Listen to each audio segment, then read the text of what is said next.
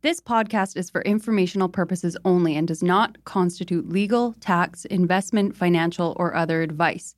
It is not intended to cause or induce breach of an existing agency agreement. Hello? Hello? Hello? This is the Vancouver Commercial. Real Estate Podcast.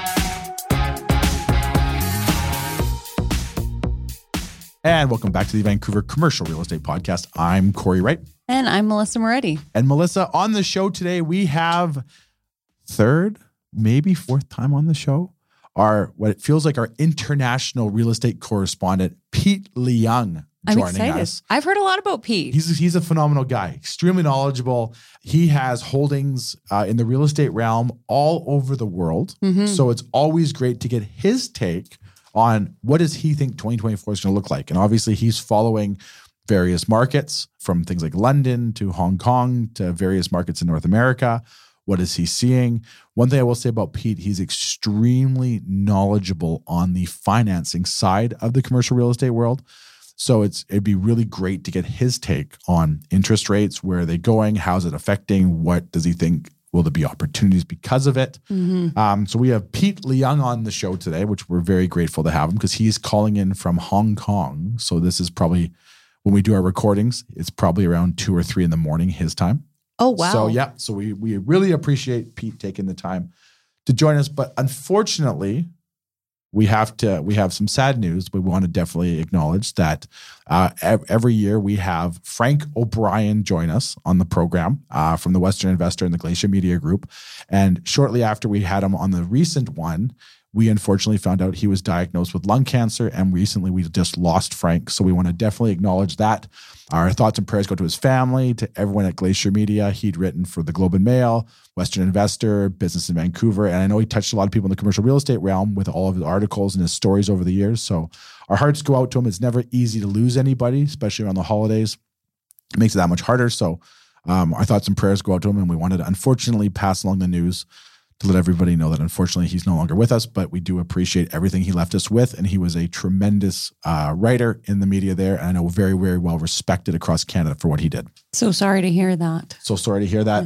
Um, but well, let's get to our interview this morning with Pete Leung, the uh, to talk all about commercial real estate worldwide. All right, let's go. Enjoy, guys.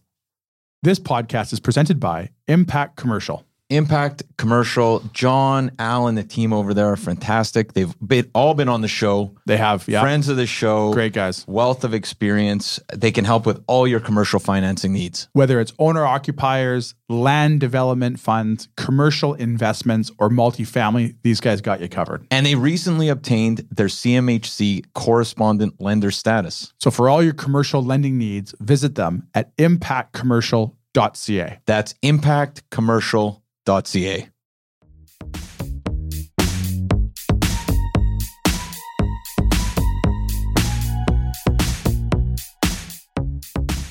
And we're here today with Pete Leung, international commercial real estate investor, the unofficial international correspondent for the Vancouver Commercial Real Estate Podcast, and one of the biggest Nickelback fans in the world. Pete, how you doing today? I'm doing wonderful. I'm doing wonderful. Thank you for having me, Cory. Yeah, and then just to let you know, you're the only guest we've ever given the official Nickelback title to as part of the intro. So, so it's uh, some people look at as maybe a little bit of a downplay, but we're we're we're honoring you Oh, with my that God. uh, with that with that Nickelback title there. But Pete, we uh, before we get into all this Nickelback talk, which I know you want to get into, why don't you tell our listeners more about yourself? Because you are this is third or fourth time you've joined us now on the program. So for those listeners who haven't heard your previous episodes, tell us a little bit more about Pete Leung and and how you got into commercial real estate. Sure, absolutely. Thank you again for having me. So I'm I'm raised in Vancouver, and, and most of my career has been in Vancouver and building businesses in Vancouver. So um, about ten years ago, I've I've done a lot of international travel, And um, I got into real estate because of actually my accountant. My accountant said I, I need to be understanding a little bit more about real estate as I built, you know, my business portfolio.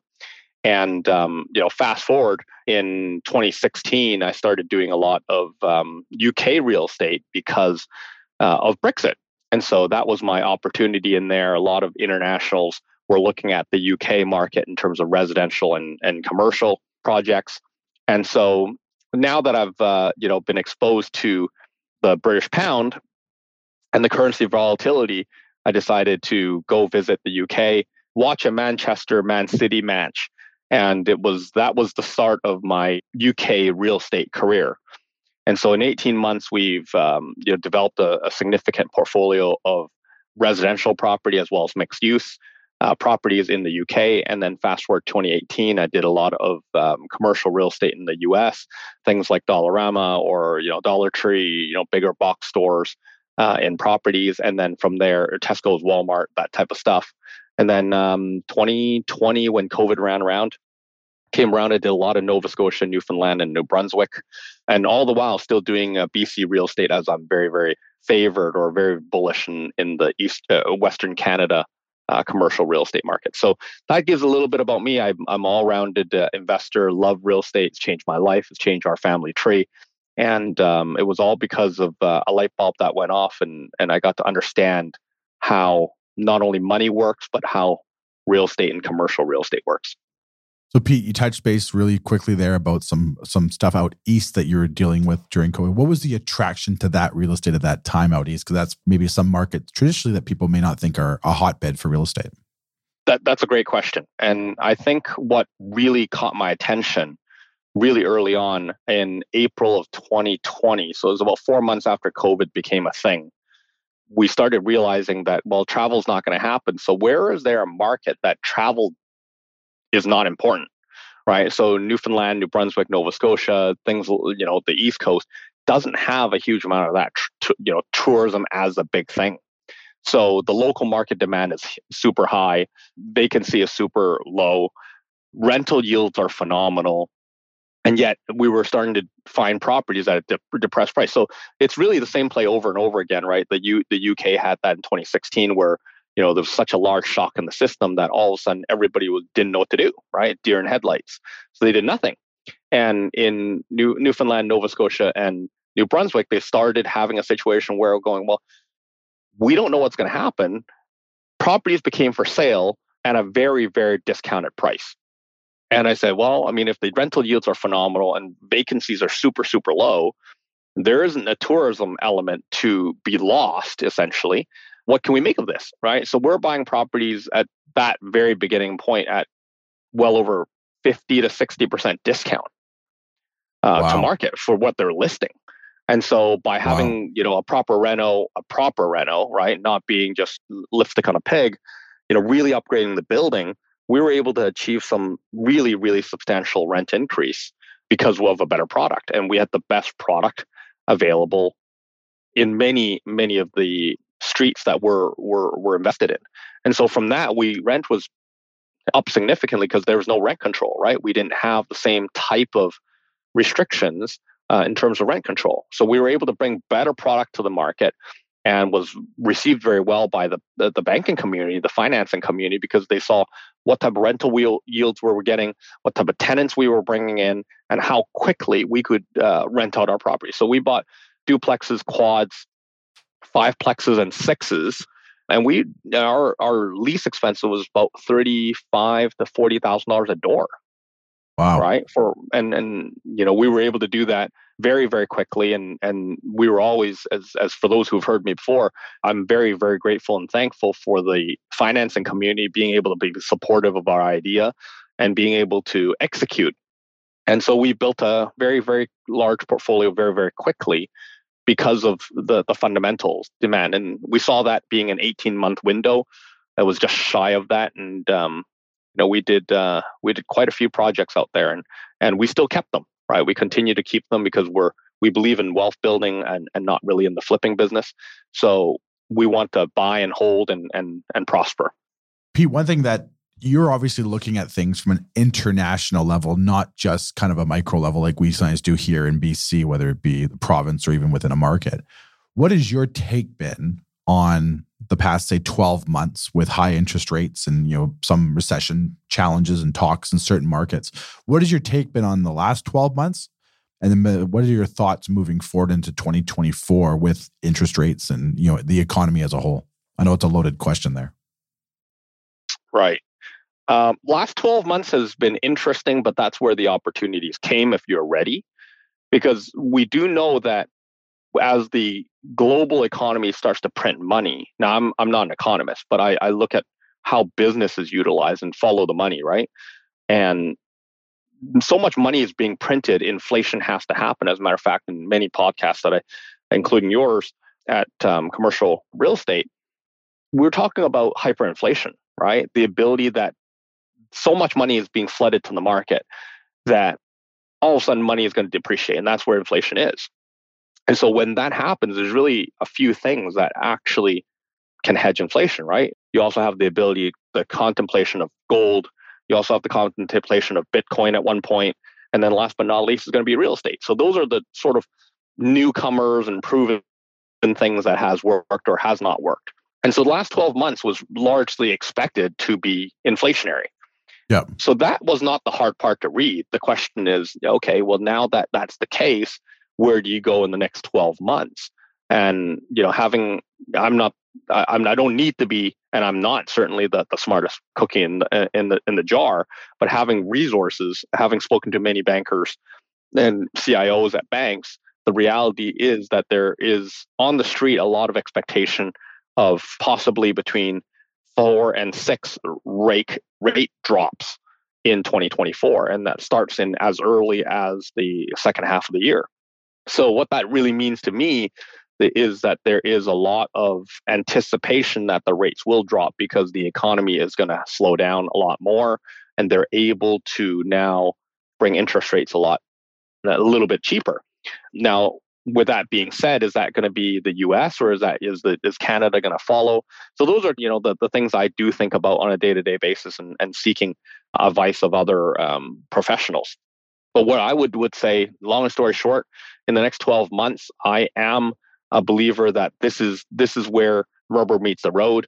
If you had a crystal ball and know that rates were going to drop, that absolutely to me means that picking up great you know properties at a great location that the rental rates could be increased over a reasonable time within you know of course it'd be great if it's one year but if not outwards of up to two three years raising those rates popularity in, in great locations will continue to thrive. As a matter of fact this will be where the capital appreciation will grow the highest.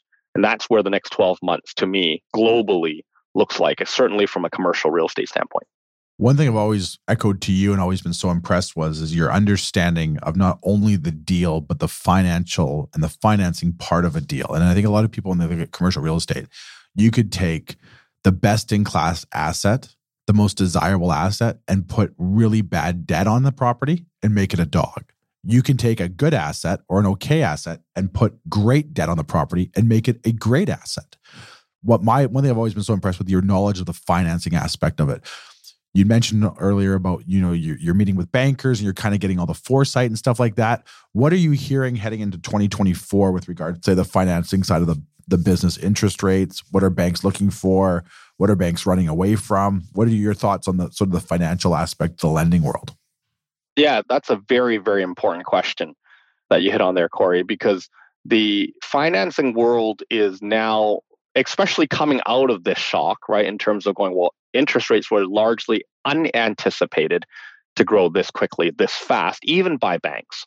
And so their pricing models now go, well, we want to save as much of our ammunition for our larger institutional clients because they need the lending, right? And so yeah. from that standpoint, yeah. and because assets have, some of them have had a little bit of drawdown in terms of their value, essentially they're able to lend less money to the retail community.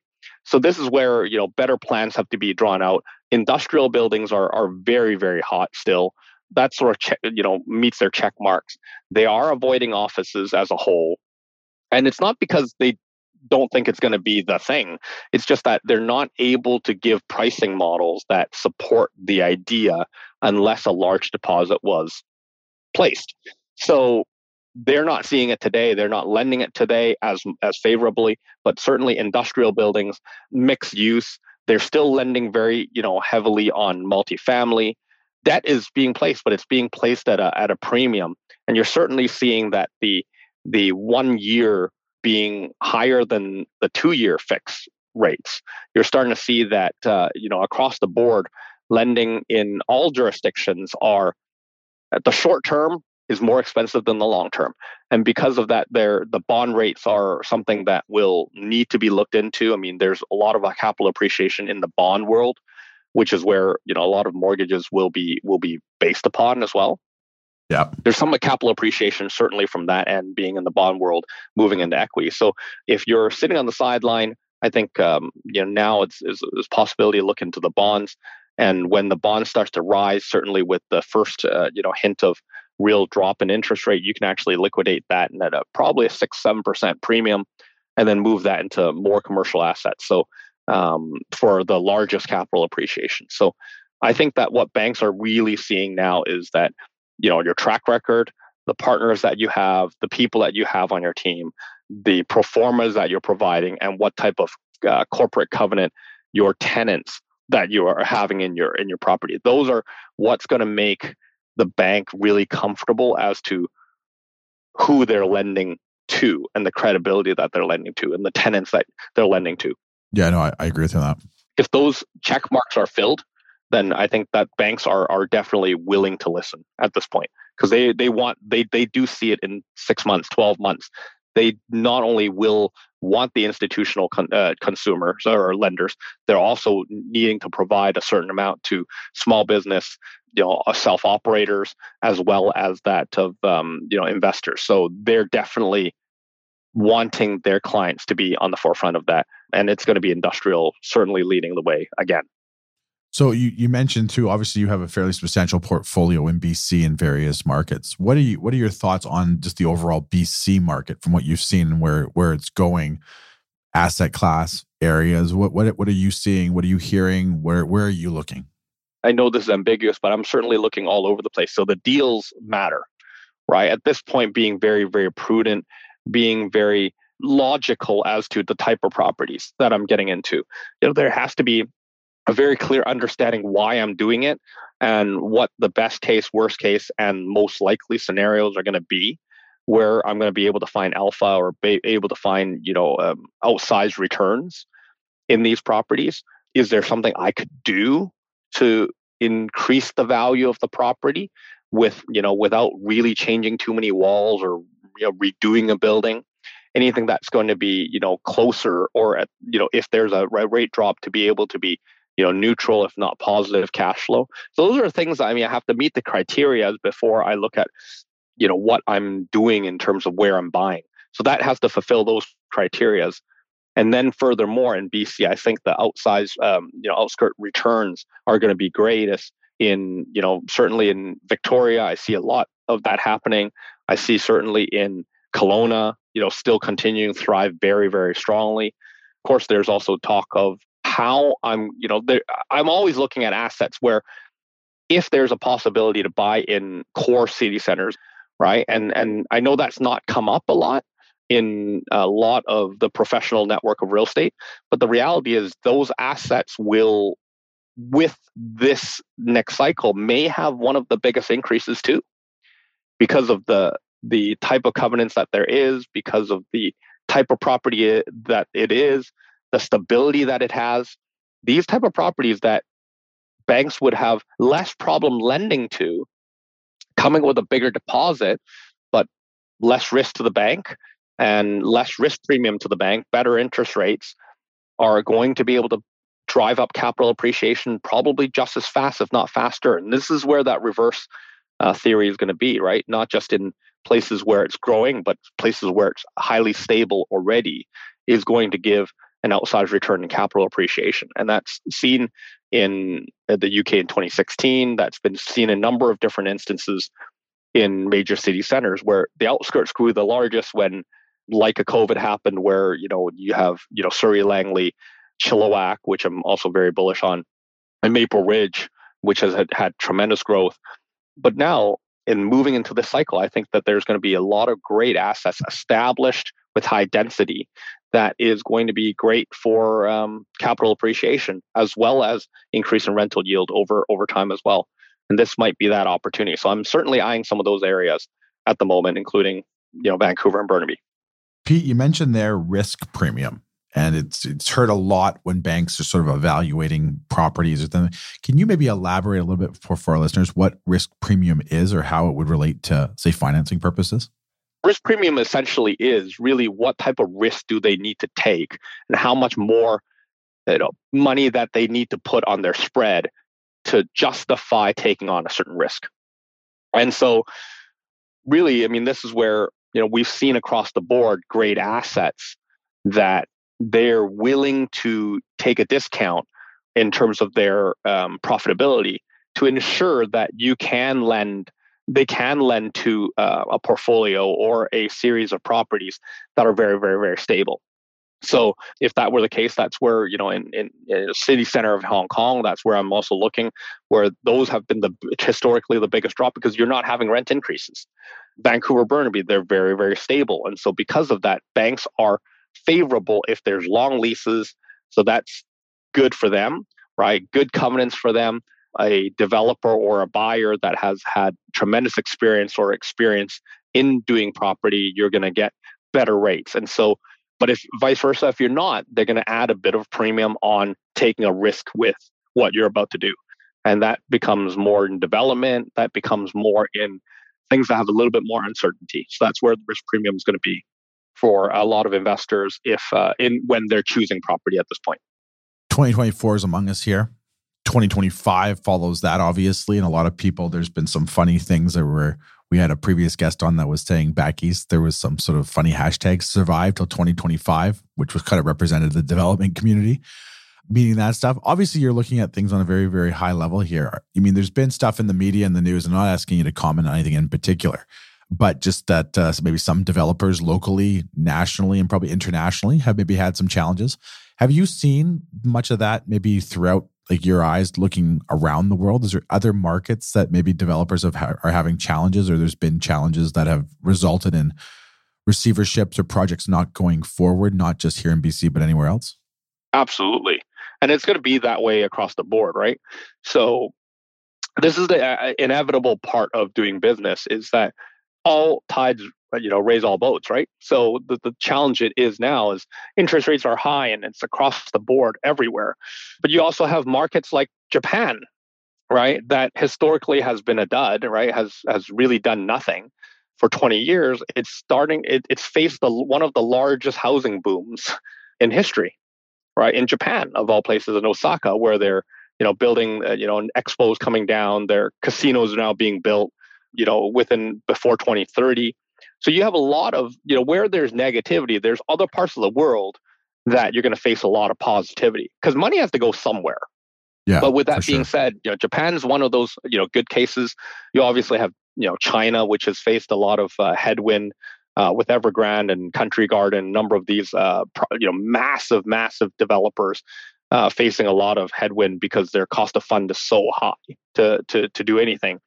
Um, but again, going, I, I would say this: it's very prudent. Uh, even a developer can get um, um, caught because they're expanding so fast.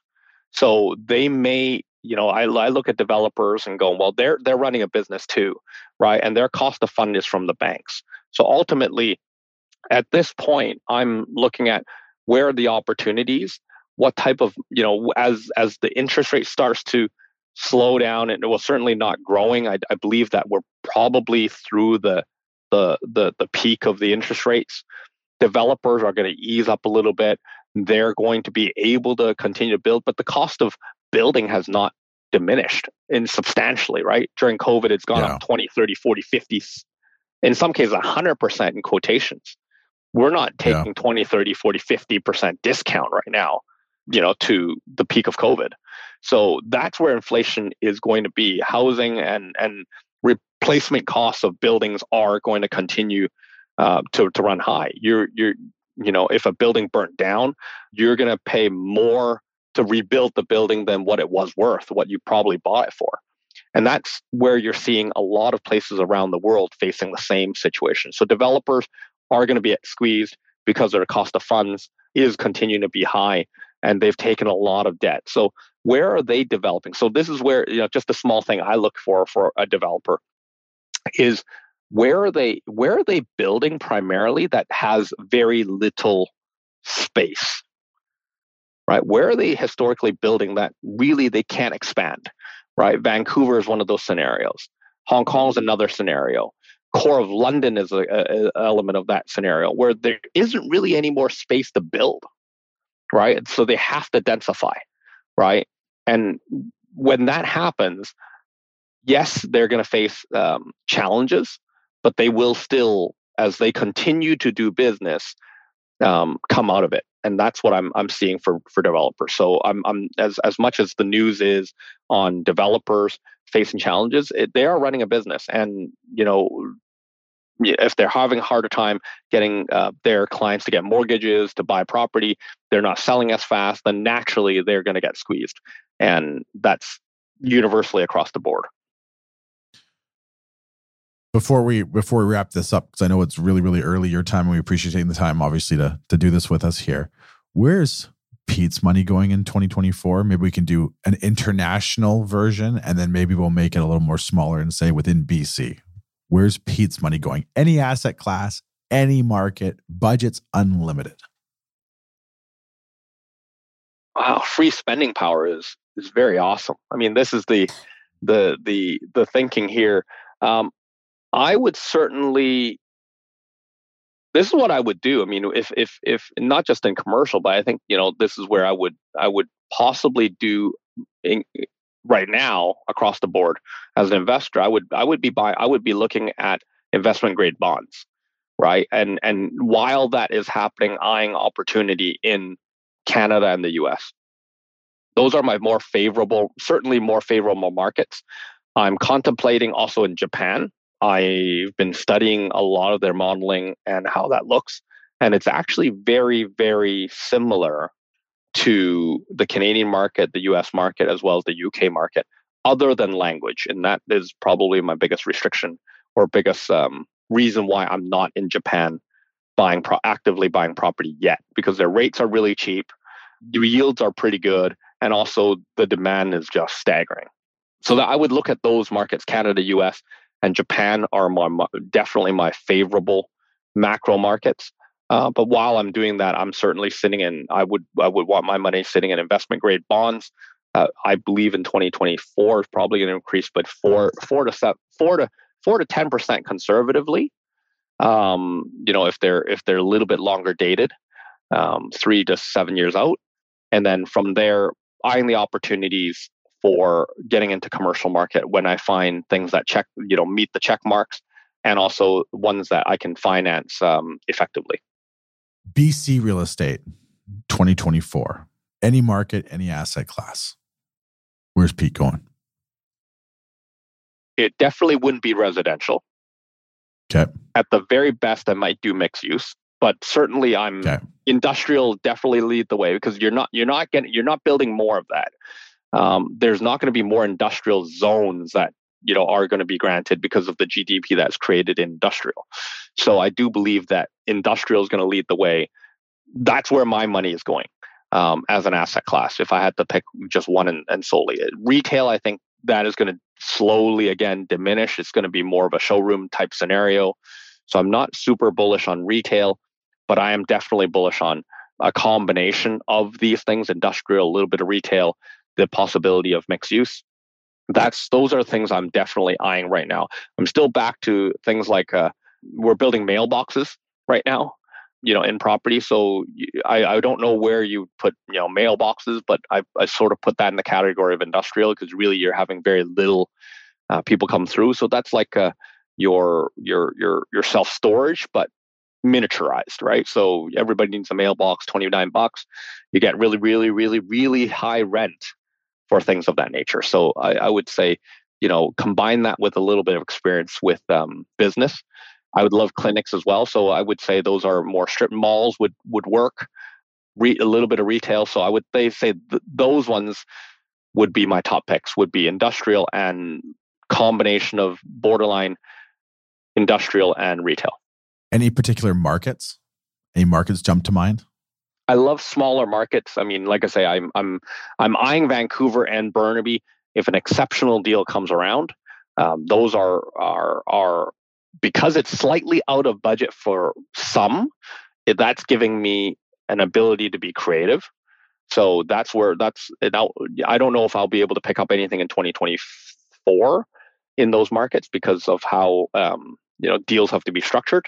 But I would say um, Nanaimo is one that we've always, you know, Cory and you, you and I talked about. Uh, Kelowna is another one that I've talked about. I like Maple Ridge. I also like um, Chilliwack for its growth. Surrey is definitely going to be continuingly to be interesting. So I'm I'm I'm looking at those markets as well. But I would say the top ones are probably going to be outskirts where it's going to be Nanaimo, Kelowna, um, Kamloops, Maple Ridge, and Chilliwack. Yeah, I, I'd agree with you on all those markets. I think that's where all the value is. And I think one thing we're seeing too is a kind of like a trend right now is like single story retails obviously I think has a a good trend upwards right now where it's it it was obviously during the pandemic it was I mean they went through some some major turnover but now you're starting to see how the new face of retail is looking and you commented on there too about like medical clinics and stuff like that that we've all discovered now that uh you mean we can we can get starbucks to come to our house through doordash but starbucks still needs a physical location and as much as we want the dentist to come clean our teeth in our house we can't. We have to go down to their physical location. So that new face of retail is really starting to to sort of find its way and i think you're finding a lot a big uptick will kick in pretty quickly when you look at single story retail if you can if you can find it. That's the problem is there's not a lot of a lot of it that's great out there that makes it very hard. Pete you, before we let you go here you know we got this six pack of lighthearted questions out there. We, can you have a few more minutes for us? We've kind of made a couple minor tweaks to our normal questions. This is the uh, six pack pete edition The six pack is powered by our good friends over at Red Point Law. Red Point Law, Corey, Tim, Falco, Scott, and the team. These are great people with a wealth of experience when it comes to commercial closings and private lending. And I just want to say, Cory, uh, not to cut you off, they have a perfect five star review on Google. So for all your commercial legal needs, visit them at redpointlaw.ca with offices in Vancouver and now open in downtown Kelowna. Favorite watch brand and and for those listeners that don't know pete i, I i'm going to say a very enthusiastic watch collector correct me if i'm wrong favorite No, watch right. brand favorite watch brand Um, I'm gonna have to sneak two in there. I think uh, my all-time favorite is Audemars Piguet, uh, AP for short, and um, my independent uh, watch maker would be uh, Greubel Forsey. And for our listeners there just not, maybe not familiar with the watch game an ap how much would that cost me to get an entry level ap just a ticket to the stadium Uh, a code 1159 would run probably about thirty about thirty thousand US as an entry piece. wow wow so 40 45000 canadian But you can buy vintage. But you can buy vintage, uh, which is Oh, which is another area. So that that might that that'll give you a little bit of discounts. And more importantly, I think that you know certain styles that uh, exist back then that don't exist today. So you can always consider vintage, even though um, you know if thirty thousand is is not what you want to spend right now, uh, vintage is a possibility. and what what does vintage cost am i saving three grand You can you can possibly save thirty percent. So I think Oh, okay. you can get you can get you can probably entry in good condition though probably about 20,000 you can you can get an entry to to the stadium. oh there you go melissa Oh, there, great. there you go now now now it's dropped now it's in your price range now melissa Oh, yeah, that's right. Yeah, this is how not fancy I am. I have never heard of any of these brands. So she, she doesn't even have a watch on right now that's right. I have an Apple Watch. apple watch There you go. I mean why do you why do you need a watch when you have a phone? exactly That's right. there you go that's a good way to look at it save Rather the buy- 30000 Rather buy real estate. rather buy real estate there Yeah. you go you hear it's investing advice from melissa That's right. All right. Next question, Pete. Favorite bar or restaurant? Um, I would say, you know, recently I was in Vancouver, so I've had a tremendous experience at Glowbal at Telus Gardens, and and just the amazing, amazing tomahawk steak. Just had a great experience, great service, great ambiance, great food. Actually, you know, surprisingly less expensive than I thought. And so I would say Glowbal is my certainly recent favorite in in Vancouver. Okay, Pete, this leads us into our next question. You've unfortunately found yourself on death row. You've done some terrible stuff, but you're given one final meal before it's all said and done. What meal you having? This is a very important question here. I would say, you know, I'm going to have beef hot pot. And uh, I know mm. this is a little bit alternative, but I would say I didn't even know the, how many things that you can cook.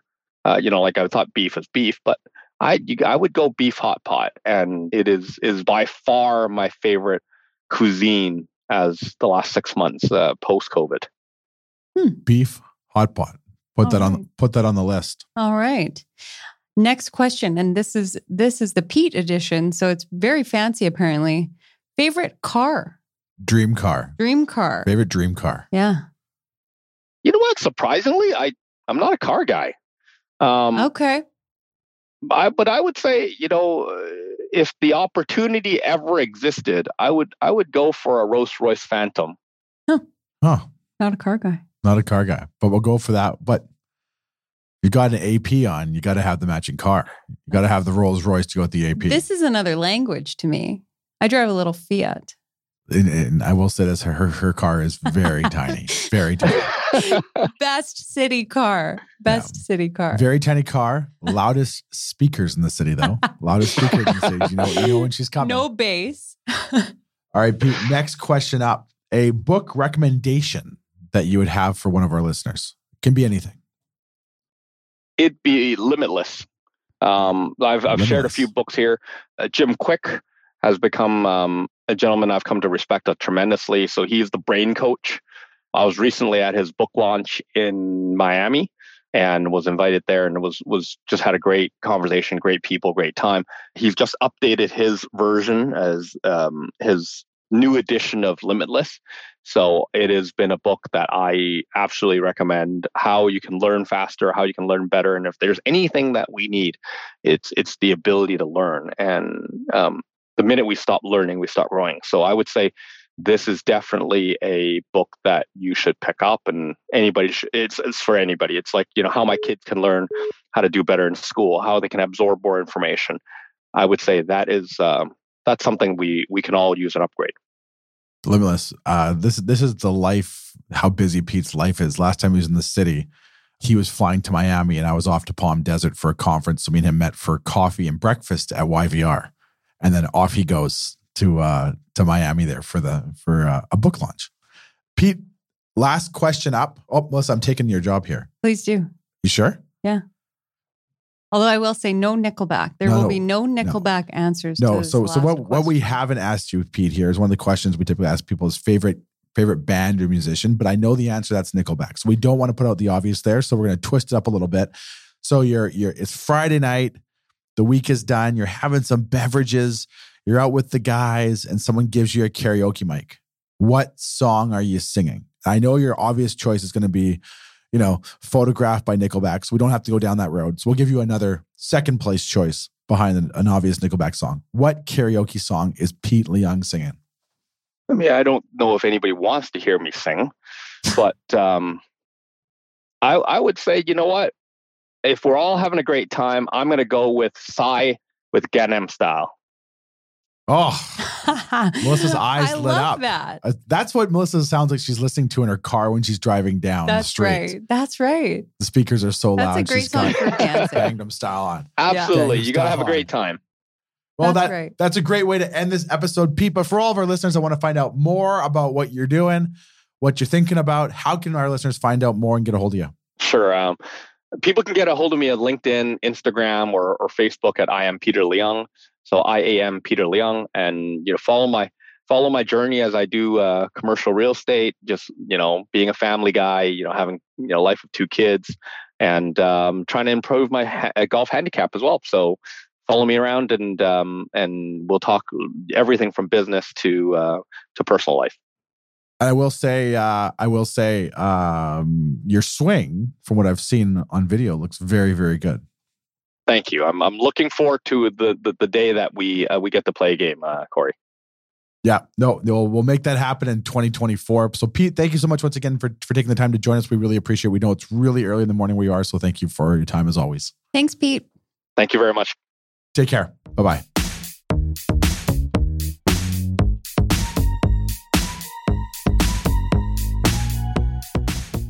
And there you have it, folks. Our interview with Pete Leung, the official Vancouver Commercial Real Estate Podcast, international commercial real estate correspondent.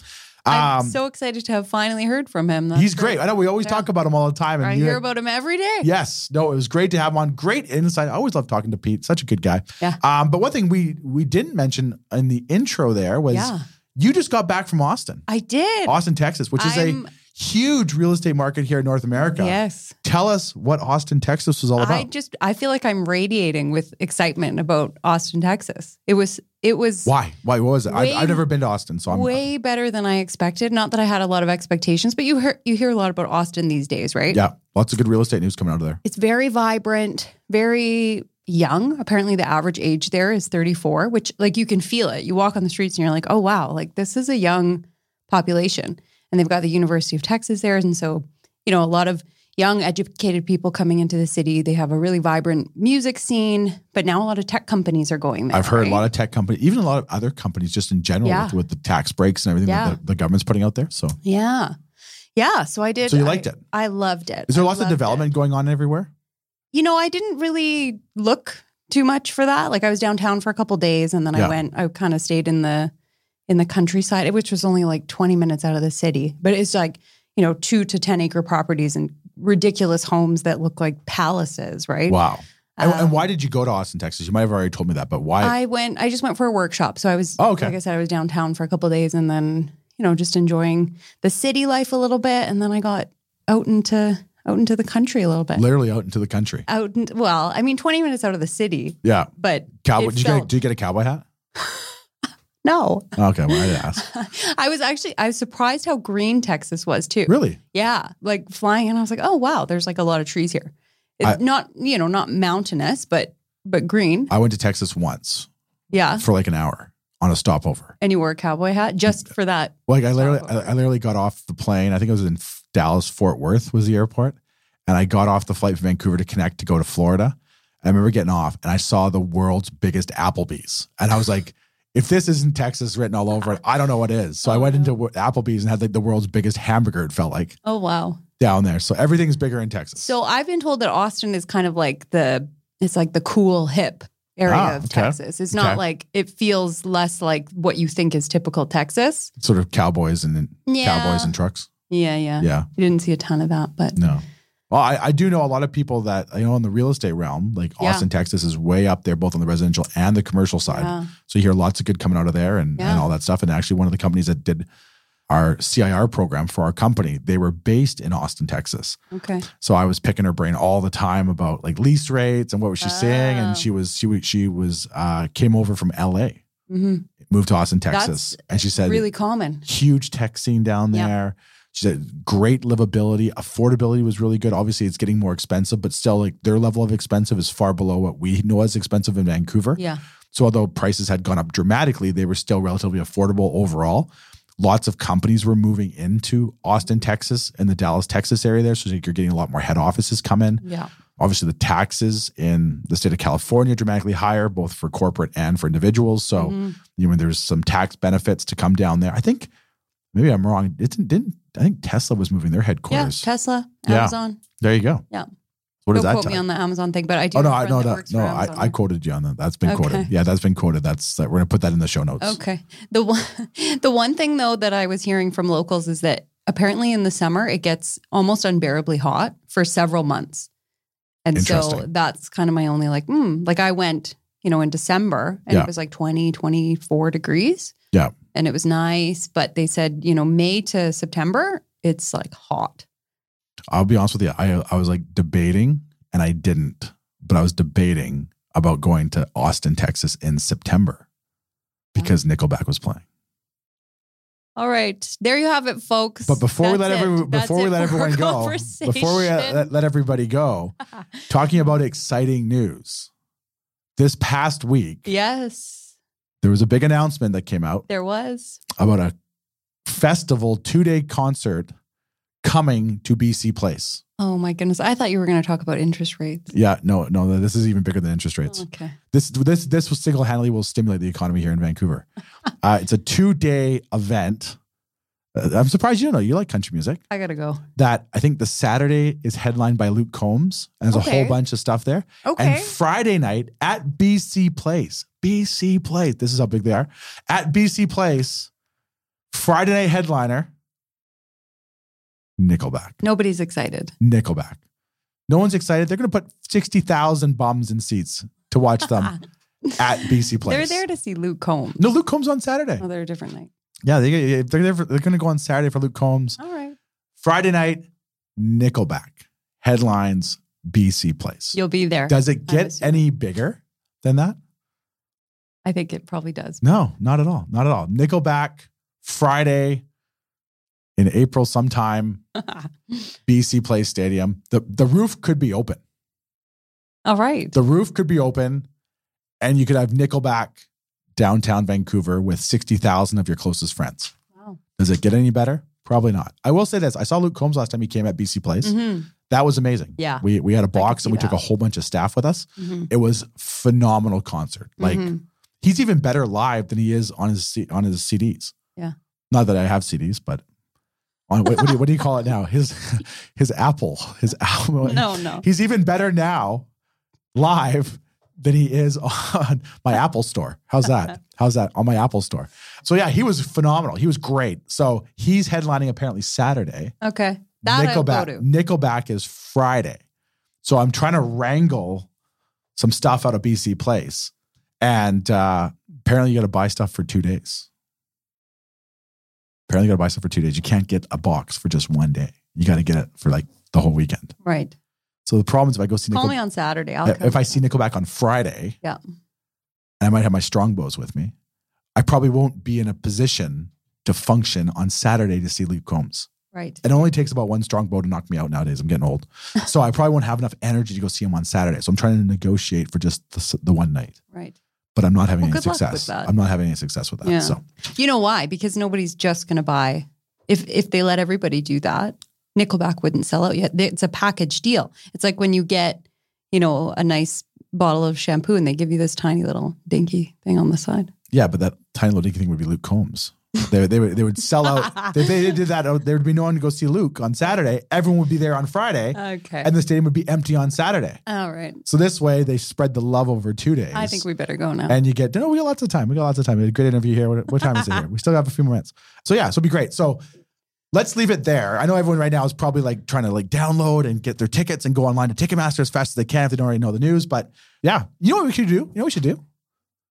Do the show there. oh could you imagine? We No. should hey okay, That's Adam's week. oh yeah. We're gonna try to do we're gonna try to do the commercial real estate podcast live from backstage at nickelback. We should try to get our hands on tickets and give them away. If we did a contest to give away nickelback tickets we would probably get at least two people apply That's right. At least two people would apply for those tickets. You Me, yeah, and your yeah. wife just to appease yeah, you. yeah. So it'd be great. So Yeah. so maybe we'll maybe we'll do that in the new year. Okay. maybe we'll do that. We'll get our hands on Nickelback tickets, and we'll give them away to listeners. Okay. Okay, all right. On that exciting note, there, I don't know what better note we can leave everybody on, but thanks so much for listening, guys. We'll be back with another great episode next week. And how can everybody get a hold of you? Oh, yeah, that's right. Thank you so much. All the excitement from Nickelback just completely forgot my lines. Yeah. Uh, you can reach out to me anytime at uh, by email, Cory at williamwright.ca. Always love hearing from people, especially if you love Nickelback. Actually, I will say this: a couple of listeners emailed me when the announcement came out. No, they didn't. I did. I, I saved the thing. They like they made comments about the Nickelback concert. Um, they can all, you can visit our website, williamwright.ca or nickelback.com for further tickets. Or you can go call our Vancouver office, 604 428 5255, and let us know the latest and greatest news or anything. Or you can call 604 280 4444 at Ticketmaster to get your Nickelback tickets for BC Place. And Melissa, how can people get a hold of you? All right. You can call me 778-869-4477 or send me an email at melissa at vancouverrealestatepodcast.com if you don't like Nickelback. Or if you do, you can contact me. All right. Thanks so much for listening, guys. Have Take care. Bye bye. Subscribe today.